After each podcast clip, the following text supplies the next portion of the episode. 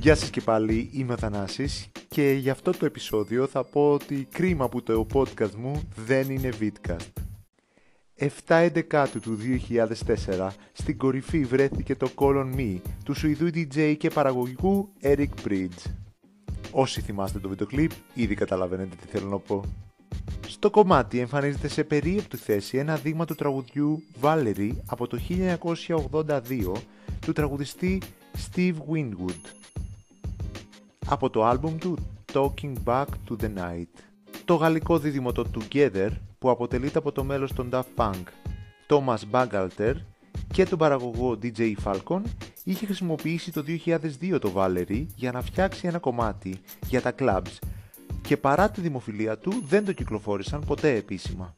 Έτσι ο Rick Bridge πήρε το δείγμα του Valerie και το παρουσίασε στο Widwood ο οποίος εντυπωσιάστηκε πολύ και βοήθησε στην ηχογράφηση νέων φωνητικών.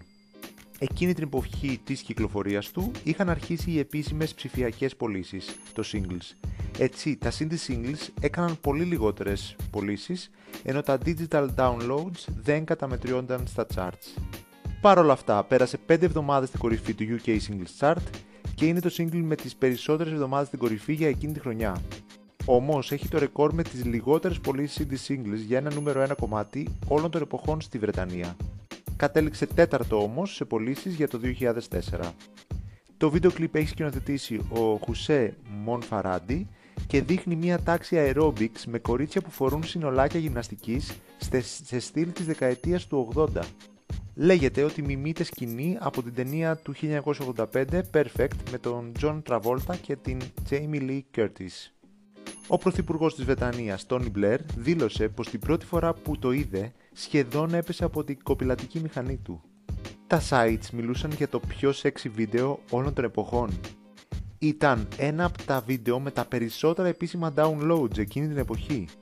Μετά την δημοφιλία του, κυκλοφόρησε ένα DVD με aerobics με χορεύτριες του Κολονμί και πολλές χορογραφίες σε δημοφιλή χορευτικά τραγούδια. Τον Ιανουάριο του 2020 το Ministry of Sound το ανέβασε ολόκληρο στο YouTube.